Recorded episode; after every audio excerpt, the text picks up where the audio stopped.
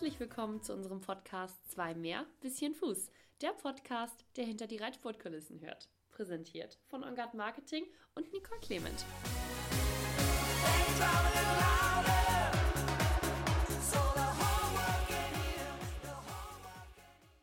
Herzlich willkommen zu einer neuen Podcast-Folge, unserer aller, allerersten Podcast-Folge, die wir heute zusammen mit einem Fachmann aus dem medizinischen Bereich aufnehmen. Und das natürlich nicht mit irgendwem, sondern mit dem Mannschaftstierarzt der deutschen Springreiter. Herzlich willkommen, Jan-Heinz Wagemarkers. Nenne ich dich eigentlich Jan-Hein oder nenne ich dich Jan? Nenn mich Jan-Hein. Okay, ja. alles klar. Das ist schon mal eine wichtige Frage für den ja. Anfang.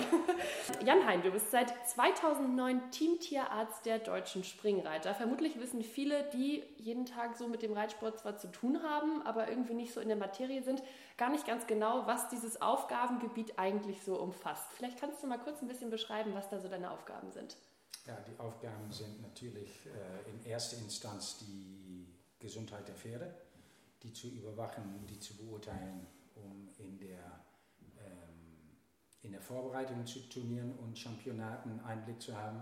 Dann kommen Aufgaben dazu, auf dem Turnier selbst natürlich die Pferde gesund zu halten, sie optimal leisten zu lassen. Ganz am Anfang war ein ganz wichtiger Faktor bei, bei der Einstellung, dass wir da ähm, doch wohl Probleme mit Doping und Medikation gehabt hatten und äh, wir einen ziemlichen Umschwung hatten mit damals Otto Becker und Heiner Engemann als, als neue Teamführung. Und ich bin dann dazu gestoßen und war eine wichtige Aufgabe, dass wir bloß alles dopingfrei halten, dass wir keine positive Medikationskontrollen haben. Und ähm, ja, am Anfang war das, war das sehr viel der Zeit auch, sehr viele unsichere Reiter, die die damals auch angerufen haben oder Tierärzte und die gefragt haben, äh, was wohl und nicht möglich ist. Woran lag das, dass die Leute nicht wussten, was geht, dass sie es nicht verstanden haben oder was war das Problem? Es, war, es sind in der Zeit gab es immer mal wieder Erneuerungen, sowohl labortechnisch wie auch regeltechnisch und es waren Sachen in den Reglements, die nicht ganz so klar kommuniziert gewesen waren und da waren auch die positiven Fälle dann gewesen, weil halt diese Grenzen nicht deutlich waren, weil die Wartezeiten nicht deutlich waren und weil man sich teilweise auch zu wenig Gedanken darüber gemacht hat, glaube ich, bis dann plötzlich ein paar Mal ein Hammer kam und, und der ganze Pferdesport in ein negatives Licht stand. Mhm. Und da muss man sagen, da ist sowohl regeltechnisch wie auch das ganze Bewusstsein der Reiter hat sich da doch sehr schnell geändert. Die haben sich sehr schnell eingestellt auf, auf einen reellen Sport. Es gab damals auch, auch ein paar Interviews, die, die brisant waren. Äh, da hat man gemerkt, dass es bei den Reitern echt lebt und, und dass die auch für ihren Sport sorgen wollten. Und das, da sind wir auch, glaube ich, ein ganzes Stück weitergekommen. Mhm. Hast du das Gefühl, dass die Reiter heute besser mit den Dopingvorschriften vertraut sind, als sie es damals waren?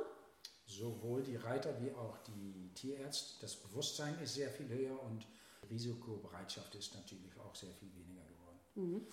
Du bist ja jetzt seit 2009 Tierarzt der deutschen Springreiter, hast gerade so ein bisschen gesagt, was du dir damals auf die Fahne geschrieben hast oder was du wirklich ändern wolltest und was du angegangen bist. Ähm, würdest du sagen, bis jetzt, wie ist der Verlauf so gewesen? Ist es dir ganz gut gelungen, das, was du erreichen wolltest?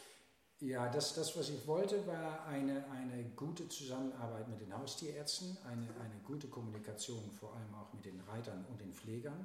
Ich glaube, dass das sehr gut gelungen ist. Äh, in diesem Jahr ist das natürlich deutlich weniger, weil es, weil es kein Championat gibt. Aber in den anderen Jahren haben wir uns doch auch durch eine intensivere Betreuung als früher, dass, dass ähm, der Tierarzt auf jedes CSIO mitging, das war früher nicht der Fall, dass man, ähm, dass man mehr Kontakt hatte und dass man äh, mehr involviert war in den ganzen Sport. Also die ersten zwei Jahre bin ich nur auf ein paar Turniere mitgegangen, die letzten Jahre waren das schon äh, 10, 12 Turniere, mhm. die ich mit den Reitern unterwegs war. Du hast eben gesagt, diese engere Zusammenarbeit mit den Haustierärzten ist dir sehr wichtig. Das wirft sich bei mir so ein bisschen die Frage auf. Generell bist du ja gar nicht zwangsläufig der Tierarzt von allen Pferden oder allen Reitern, wie auch immer man das sagen will, die du dann im deutschen Team hast. Weil einer wohnt in Belgien und einer wohnt in Bayern oder wie auch immer. Da bist du ja gar nicht der Tierarzt, der für jeden Rat und Tat zur Seite steht. Wie läuft denn das ab, wenn du aus so einem äh, Championat bist? Da bist du natürlich für akute Notfälle dann der Ansprechpartner, aber du kennst die Pferde ja nicht so, wie es der Haustierarzt kennt, oder? Nee, und, und ähm, ich kenne sie anders. Ich kenne sie mehr vom Turnierplatz und die Haustierärzte kennen sie mehr von, äh, von wie sie zu Hause kalt in der Box und, und dann beim Training sind. Deswegen ist dieser Austausch so wichtig und ich versuche auch, wenn ich die Reiter besuche, das an Tage zu machen, wenn der Haustierarzt da ist. Und sogar wenn ich auf einem Turnier bin, kann es auch mal sein, dass ich mit einem Haustierarzt konsultiere oder dass, dass ich mich kurz schließe. Es ist auch gar nicht Sinn der Sache, dass ich der behandelnde Tierarzt daheim bin, sondern dass äh, ja, am Ende bin ich ja auch mit dem Springausschuss mit zuständig für die Nominierung der Pferde. Und dann ist das natürlich schon schwieriger, wenn man Haustierarzt ist bei dem einen oder anderen und bei dem anderen nicht. Mhm. Also um einfach die Unabhängigkeit auch darin äh, komplett zu haben, versucht man das schon, ja, einen, einen ehrlichen, respektvollen Miteinander zu haben. Mhm. Vorschriften äh, sind ja sowieso ein relativ schwieriges Thema, weil es ja so ist, dass sich einfach unglaublich viel ändert. Es ändert sich jährlich etwas im, ich sage mal, Ausrüstungskatalog, wie auch im Medikationskatalog. Da gibt es natürlich ganz viele Vorschriften, die immer wieder aktualisiert werden. Inwiefern hat man da irgendwie, na, Mitspracherecht ist vielleicht ein bisschen, aber inwiefern bist du an irgendwas in dem Bereich äh, beteiligt oder wird sich da Rat eingeholt, weil du bist ja nun mal einfach Fachmann für das Pferdewohl? Erstens muss man sagen, die Änderungen, die man in den Wegen leiten möchte, das geht alles nur sehr langsam. Das sind sehr große Gremien oder sehr große Apparate, die bewegt werden müssen, sowohl international wie national. Ich war bei der FEI war ich vier Jahre in dem Veterinary Committee. Da hat man wohl eine Stimme, aber auch wenn man da in einer Gruppe mit Tierärzte äh, irgendwas anbringt in, in diese Kommission, bis das dann entschieden wird, also erstes muss das dann von allen so mitgetragen werden, bis das dann aber auch entschieden wird und auch eine Medikamentenlistgruppe gewisse Sachen äh, als Änderung vorschlägt. Das muss dann wieder zur Hauptversammlung. Also das dauert erstmal alles sehr lange. Einbringen kann man sich, ja, aber ja, man kann nicht gegen die Wand kämpfen. Ich nenne es mal einfach so, wenn man gewisse Sachen gerne ändern möchte und, das wird dann politisch anders entschieden, dann hat man da keine Chance als, als kleines Licht. Ja. ja. Es gäbe schon Sachen, wo ich sagen würde, die, die würde ich gerne ändern und das, das geht dann halt nicht. Mhm. Gibt es da irgendwas, was dir gerade ganz spontan einfällt, was du gerne ändern würdest? Ja, ich weiß eine Sache, die ich definitiv ändern würde, das ist national, würde ich das Fentipulmin, das ist ja ähm, Clenbuterol, wo die Katrin Krabbe damals ihr Doping gemacht hat. Das ist ein ganz normales Lungenmedikament bei Pferde. Das würde ich von der Dopingliste nehmen und auf der Medikationsliste schreiben, mhm. weil das einfach ein, ähm, ein Mittel ist, was wir täglich in, im Stall einsetzen, sowohl in der Klinik wie auch in vielen Heimstelle. Wenn jemand da versehentlich mal einen Tropfen bei seinem Pferd reingibt, dann ist das ein Dopingversehen und ist das kein Medikationsversehen. Mhm. Und sowas würde ich gerne ändern. Aber das sind dann Sachen, da ist die Gruppe manchmal zu groß, um so eine Entscheidung dann auch durchführen mhm. zu können. Vielleicht kannst du einmal ganz einfach erklären, weil ich bin mir nicht sicher, ob jeder unserer Podcast-Hörer den Unterschied zwischen Dopingliste, Medikationsliste so einfach greifen kann, was das eine und was das andere bedeutet. Es ist eigentlich relativ einfach. Die Medikationsliste, da sollten draufstehen alles die Sachen, die im normalen täglich Pferdebereich eingesetzt wird als Medikamente spricht man gewisse Antibiotika, gewisse schmerzlindernde Substanzen, gewisse Beruhigungsmittel, die man im alltäglichen Klinik- oder Praxisbetrieb einsetzt. Das sind Medikamente, die werden anders geführt als die echte Doping, weil das immer mal ein, ein kleiner Rest im Pferdekörper sein kann nach einer Behandlung. Beispiel, Pferd ist beim Schmied gewesen oder beim Zahnarzt der Schmied oder der Zahnarzt hat eine Beruhigung verlangt für das Pferd und fünf Tage später ist aus Versehen noch eine Kleinigkeit in dem Körper drin, dann wird das anders bestraft, als, ähm, als wenn jemand zum Beispiel ein Anabolikum nimmt, was ein richtiges Dopingmittel ist, was klar zur Voraussetzung hat, dass es eine Leistungssteigerung gibt. Also die Dopingmittel sind Mittel, die nicht für Pferde zugelassen sind in der Regel und die eigentlich, wo man eigentlich unterstellen kann, dass sie gegeben werden, um die Leistung des Pferdes zu verbessern. Jetzt ist es da auch nicht immer ganz so einfach, weil vor allem weltweit gibt es natürlich Medikamente, die in ein Land wohl zugelassen, in ein anderes Land nicht zugelassen sind. Und es gibt natürlich auch Dopingmittel, die, wenn sie im Sport eingesetzt werden, klar zum Betrug führen würden, aber die in gewiss, unter gewissen Umständen auch mal wieder äh, zur Heilung von gewissen chronischen Erkrankungen äh, helfen würden. Okay, das ist natürlich relativ komplex für jemanden, der gar nicht so im Thema drin ist, aber ich glaube, das hast du sehr äh, anschaulich erklärt für unsere nicht ja, medizinisch ganz so bewanderten Podcast-Hörer. Pferdewohl ist natürlich etwas, was du ganz besonders gut beurteilen kannst aus medizinischer Sicht, was ja neben der ähm, Medikament, Medikamentionsliste, wie heißt das? Ja. Medikationsliste. Medikationsliste, so. Neben der Medikationsliste auch ganz interessant ist, ist zum Beispiel der Ausrüstungskatalog. Und da geht es ja eigentlich auch darum, das Pferdewohl bestmöglich zu schützen. Ist das auch etwas, wo man als Tierarzt irgendwie Berührungspunkte mit hat? Äh, das ist nicht primär unsere Aufgabe, aber da werden wir auch schon mal mit zu Rate gezogen.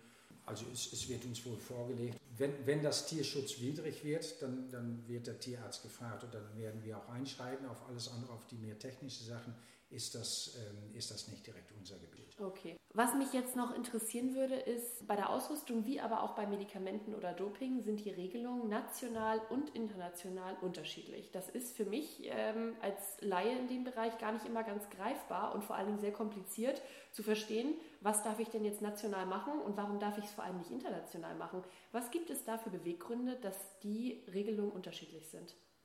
Ähm, ich bedauere das sehr, dass diese Regeln unterschiedlich sind, weil es wäre viel einfacher für alle Beteiligten, wenn das einheitlich wäre. Es, es sind auch unter, gerade unter den Reitern ist, ist viel Unruhe eine Zeit lang gewesen, weil diese Unterschiede sind. Die sind mit den Jahren wohl teilweise angeglichen worden, aber nicht auf jedem Gebiet. Und der Unterschied ist ein, eine Auslegung vom Tierschutzgesetz, wie man das in Deutschland macht, dass man äh, kategorisch zum Beispiel bei Antibiotika sagt, ein Pferd, was Antibiotika braucht, ist krank und ein krankes Pferd gehört nicht auf den Turnierplatz. Das wird dann einfach kategorisch auf eine Schiene gesetzt, wobei man eigentlich differenzieren müsste, wenn ein Pferd ein Antibiotikum bekommt, weil er eine Hautinfektion hat an einer Stelle, die, nicht, ähm, die keine Rolle spielt beim Reiten, dann müsste man das eigentlich differenzieren und sagen, okay, es ist zum Wohl des Pferdes, dass er das Antibiotikum bekommt, lass ihn lieber wohl starten mit Antibiotikum, als dass er da sonst startet ohne Antibiotikum. Optimal wäre natürlich ein Nichtstart, aber natürlich, man lebt auch für, die, für den Sport und man lebt auch, äh, das sind Kompromisse, die, die dann machbar wären, so ein Pferd starten zu lassen. Für die auch nicht das Pferdewohl beeinträchtigen. Genau. Und, und das ist eine individuelle Entscheidung von Fall zu Fall und dem ist man nicht gewollt entgegenzukommen in Deutschland. Deswegen gibt es noch Unterschiede, aber deutlich weniger mhm. als früher. Und ist das ein, ich sage jetzt mal deiner Sicht äh, entsprechend ein deutsches Problem, dass wir das in Deutschland extrem haben, diesen Unterschied zur internationalen Regelung oder ist das in anderen Ländern genauso? Nein, das ist nicht typisch deutsch. Ich glaube, das ist nordeuropäisch. Äh, in Skandinavien ist das auch so. In Frankreich ist es, ist es mehr das internationale Reglement angepasst, aber auch da gibt es Möglichkeiten, sich dagegen zu stellen. Skandinavien hat ein komplett anderes Reglement, was noch viel strenger ist als in Deutschland. Also Deutschland liegt da so ein bisschen dazwischen. Mhm. Aber zum Beispiel Holland und Belgien sind, ähm, da ist, wird einfach eins zu eins das internationale Mhm. Und wie sind die Erfahrungen damit? Also wenn du jetzt mal dir das System Holland-Belgien anguckst, im Gegensatz zum Deutschen, würdest du sagen, dass es einen positiven Effekt hat? Also vor allen Dingen auch für die Reiter, für die Verständlichkeit? Es ist einfacher, wenn man ein Pferd äh, eine Woche international und die nächste Woche national reitet, äh, dann kann es sein, dass er international noch gehen darf, aber national noch immer nicht. Und ähm, nochmal das typische Hautproblem, Pferd mit einem Hautproblem kann international wohl starten und darf das national nicht. Also diese Unsicherheit, das, das gibt immer mal wieder Fragen. Ähm, nochmals ist es deutlich besser geworden. Die, die Angleichungen, die schon gemacht sind, sind schon mal echt eine gute Richtung. Ich glaube nicht, dass wir irgendwann da komplett hinkommen. Mhm. Kontrolliert wird das Ganze auf dem Turnier und zwar mit äh, Dopingkontrollen, die eben auf dem Turnier genommen werden. Das bringt mich zu einem nächsten Thema, was ähm, ganz interessant ist, weil wir als On Guard ja angefangen haben, Online-Turniere zu etablieren mit Equileague. Sind da natürlich auch besonders daran interessiert, dass das Pferdewohl eben geheiligt wird und dass da eben auch sehr darauf geachtet wird. Dopingkontrolle ist ja jetzt so eine Sache, die kann man auf dem Turnier sofort von einem Pferd ziehen. Bei Online-Turnieren, ich weiß nicht, du bist mit dem System, glaube ich, einigermaßen vertraut, wie das funktioniert. Ähm, wie ist das bei so einer Online-Veranstaltung möglich, irgendwie Dopingkontrollen durchzuführen? Das würde man dann stichprobartig machen. Das ist ja festgelegt bei diesen Online-Turnieren, wer zu welcher Uhrzeit seine Leistung bringen muss, auf in, in welchem Viereck oder in welchem Parcours. Und äh, da könnte man stichprobeartig, indem man gewisse Tierärzte parat hat, unerwartet hinschicken und äh, unabhängig von der Platzierung, also einfach nach Losmodell oben nehmen lassen. Also wenn, wenn einer, wenn man weiß, einer muss zwischen 11 und 12 muss er seine Leistung bringen, dass der Dopingtierarzt dass der um, um 11 Uhr da ist, die sich die Prüfung anguckt und anschließend mit dem Pferd im Stall geht und die Probe nimmt. Mhm. Und gleiches ja. gilt natürlich auch für die Ausrüstung, auch die kann so kontrolliert Klar. werden. Ja. Ist das deiner Meinung nach ein zukunftsträchtiges Modell? Also könnte man das irgendwie so weiter etablieren? Weil aus Doping-ausrüstungsmäßiger Sicht scheint das mir eine ganz äh, ja, hilfreiche Kontrolle zu sein. Von der Hinsicht ja, ob, ob sich das weiter etabliert und inwiefern die Reiter das tatsächlich annehmen, muss man abwarten. Ich glaube, die äh, Bereitschaft für Online-Aktivitäten hat unglaublich zugenommen im letzten Jahr.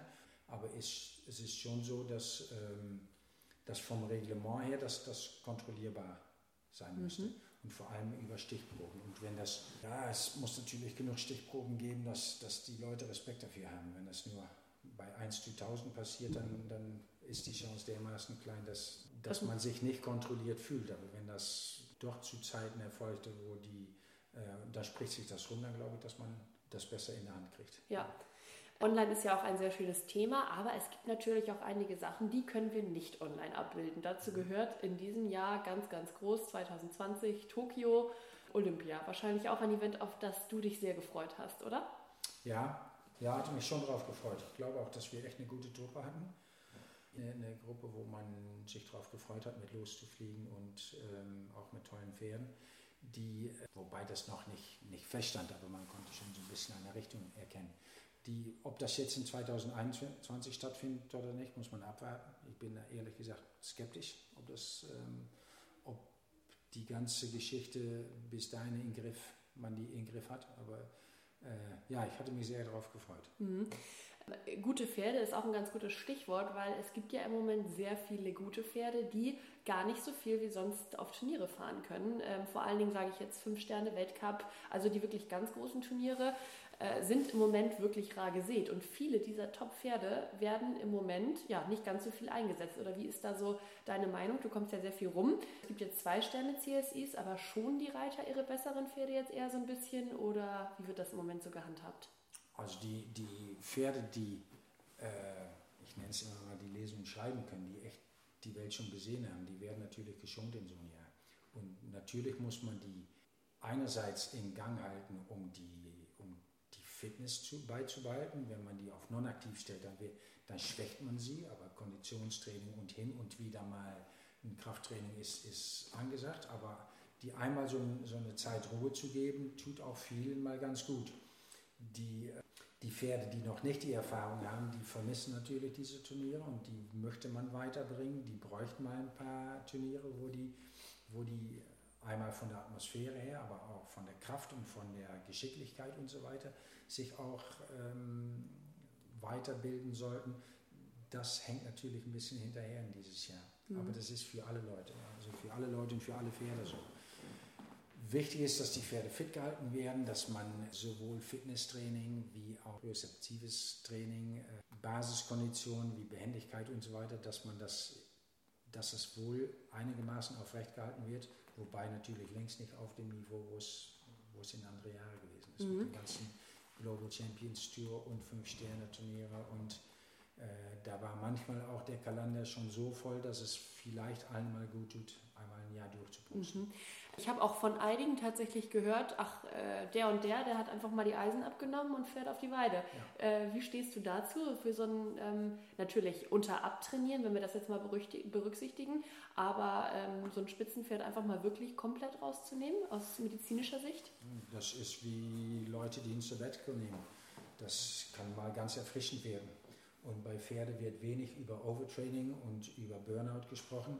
Es gibt tatsächlich Pferde, die man es manchmal anmerkt, dass die doch müde werden, dass die Leistung nachlässt und dass das, ähm, wenn, die, wenn die viel gemacht haben. Äh, Pferde brauchen genauso Urlaub wie wir Menschen. Der ein mehr, der andere weniger. Das ist auch so wie wir Menschen. Und äh, das, das, was wichtig ist, dass wenn man die tatsächlich auf Weide stellt und komplett runterkommen lässt, dass man ein, ein gutes Aufbautraining anschließend hat, dass äh, das nicht zu schnell, auch nicht zu langsam ist, um die Pferde wieder fit zu kriegen zum richtigen Zeitpunkt. In diesem Jahr ist natürlich ja, für diese Pferde ein ganz anderes Jahr, aber natürlich auch für dich. Du bist wahrscheinlich an wie vielen Wochenenden im Jahr mit dem deutschen Team unterwegs? Also insgesamt war ich äh, letztes Jahr, glaube ich, an 16 oder 18 Wochenenden unterwegs in 2019 und dieses Jahr waren es drei in Januar und Februar und seitdem bin ich, äh, bin ich zu Hause. Bist du zu Hause, aber ihr habt hier äh, tatsächlich in der Tierklinik Lüsche, wir sind gerade auch hier, es ist eine ganz beeindruckende Klinik mit äh, ganz vielen Möglichkeiten, sehr innovativ, äh, habt ihr ja auch einige Projekte angegangen, beziehungsweise du hast vorhin mal sowas durchsickern lassen, ein internationaler Kongress. Ähm, was habt ihr hier im Moment für Projekte am Laufen, wenn du natürlich auch die Zeit hier zu Hause besser nutzen kannst? Ja, wir haben viel. Wir haben, äh, einmal haben wir ein Projekt mit Zügeldruckmessungen laufen, wo wir äh, messen können, ob, ob der Druck auf den Zügel bei gleichmäßigem Reiten mit, mit Unregelmäßigkeiten der Gliedmaßen zusammenhängt. Und das scheint so zu sein. Also es wäre ein System, was man dann irgendwann einführen kann, um um sogenanntes Frühwarnsystem für, für ähm, unterschwellige Schäden äh, ein Hinweis ist. Äh, wir haben eine Operation entwickelt im Halsbereich, wo wir äh, Ataxie durch Spinalstenosen operiert haben, durch einen Eingriff durch einen 1 cm Schnitt nur, also minimal invasiv. Da werden wir weiter dran bauen. Wir haben Vorträge gegeben online und den ersten Kongress auch äh, vor drei Wochen in, Holland einen Workshop gemacht. Wir haben mit einem Laufband und, und Druckmessungen haben wir ein Projekt laufen. Wir haben PhD über, über die Lasertherapie und über die Bewegung, objektive Bewegungsanalyse, die ziemlich in Abschluss sind. Also es, es, läuft im Moment sehr viel. Wir haben mit dem CC haben wir einige Projekte, die wir, wo wir Studien machen über Druckmessungen, über, über Veränderungen gerade auch im Wirbelkanal, aber auch an den Gliedmaßen, Studien im Ernährungsbereich Bereich laufen. Also im Moment ist es echt sehr viel. Ja, Wahnsinn. Dank, dass wir alle da sind, haben wir, also ich, ich könnte es nicht mal aufzählen, wir haben auch einen Tierarzt, der verantwortlich ist für die ganze wissenschaftliche Arbeit, weil wir sonst den, den Überblick verlieren. Mhm. Und der berichtet auch regelmäßig, wo wir stehen womit. Ja, und ähm, die wissenschaftliche Arbeit, das ist wirklich ja, wie du gerade aufgezählt hast, ein riesiger Bereich. Die Forschung äh, macht auch extreme Sprünge. Wie ist denn das jetzt verglichen zur Humanmedizin? Wie weit ist man da im Forschungsbereich der äh, Tiermedizin?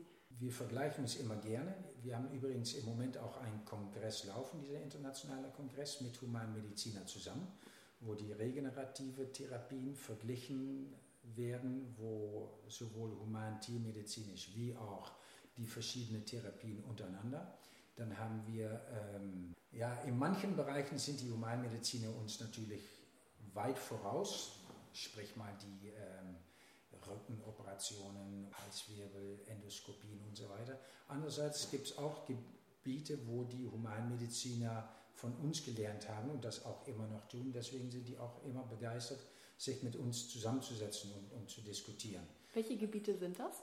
Zum Beispiel Stammzellen waren wir aus ethischen Gründen viel früher dabei wie die, wie die ähm, Humanmediziner. Wir haben auch zum Beispiel die Benutzung des Ultraschallgerätes damals, waren wir viel, viel früher bei dem Sehnapparat, bei dem Bewegungsapparat als die Mediziner. Die, haben, ähm, die hatten dann allerdings das MRT natürlich früher, als das wir es hatten. Die Humanmediziner sind natürlich viel weiter auf dem psychologischen Gebiet. Das ist bei uns noch ja, in, ein, in den Kinderschuhen, aber ich glaube, dass auch da noch was machbar ist mit den, äh, mit den Pferden, um auch, ja, nicht, dass sie auf eine rote Couch kommen, aber dass man doch Beurteilungen auf diesem Gebiet auch macht und auch für das psychologische Wohl, äh, dass da noch Forschung möglich ist. Mhm. Ja, ganz interessant. Forschung sowieso ein ganz großer Bereich. Du hast es gerade gesagt, äh, ein positiver Punkt an der ganzen Corona-Geschichte momentan, ein positiver Ansatz. Dennoch hoffen wir natürlich, dass das nächste Jahr wieder ein bisschen anders aussieht und wir dich eher wieder an 18 Wochenenden auf dem Turnier sehen und nicht nur an dreien. Ja, vielen herzlichen Dank für deine Zeit. Ganz lieben Dank für die tollen Einblicke in einen Bereich, in dem wir bisher noch gar nicht reingeschnuppert haben. Und äh, ja, auf eine hoffentlich dümpfliche Wintersaison und eine gute Außensaison 2021. Dankeschön. Vielen Dank.